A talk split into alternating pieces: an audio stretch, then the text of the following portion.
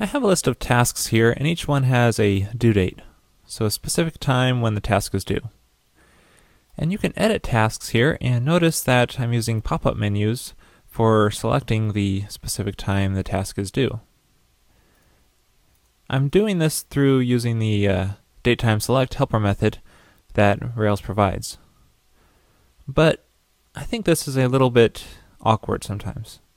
And um, instead of using a pop-up menus for setting each um, time, I want to instead use a text field and be able to type in dates and times and have it be parsed um, the way I want. And to do that, I'm actually going to create a virtual attribute inside the task model because I need to represent the data, input the data in a different format than what's inside of the database. So I'm going to take away these pop-up menus and use a text field instead. So let's try that out. Um, here's our view, our form view, and uh, notice I'm using date time select here. So instead of that, I'm going to use a text field. And I'm going to create a virtual attribute. I showed you how to do this in uh, episode 16, but um, I'll try it again here. So due at, instead of calling it that, I need to call something else. So let's just call due at string because I'm so creative. And I know really I'm terrible with names. So due at string, and then we have to create a getter and setter method for setting this um, new virtual attribute. So let's create a getter method, and then have it return the time, due at time in a format that we want to use in the text field. And so we can do just something simple, maybe the database format. And then we need to create a setter method.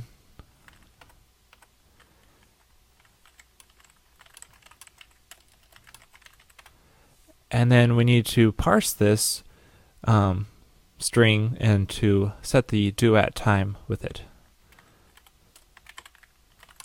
Thankfully, time has a parse method that we can use. So just call time.parse and pass the string to it.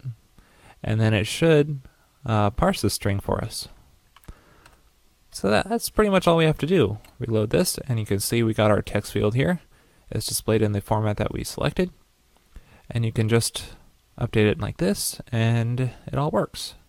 You could even type some other stuff, say May 23rd at 8 o'clock, and it parses that properly. So that's really cool. The parse method works really well. But um, sometimes it's not quite as fancy as you need it. And if you need something fancier, you can use uh, Ruby's the the cron gem, which you just go here, do a search for it, and you can require chronic. It's a Ruby gem that you can install, and and then you can parse dates and times relatively. So like next Friday at noon or something. And so that's a really good way to parse times from text. But here I'm just going to stick with uh, the time parser. So let's try giving something invalid. Due at uh, give 99 to the day, let's say. And we get this ugly argument error raise error message, which isn't very pretty and it's not very user friendly. So let's try um, adding a validation to this. Now, what's difficult with this is with validation is that the um, date gets set, and then the validation happens later on. So what we actually need to do is rescue from this. Um, the argument error, and then store this invalid error in the uh, in a, an instance variable so we can use it later on in the validation process due at invalid and just set it to true for now. You can make this fancier if you need to, but I'm just going to do this.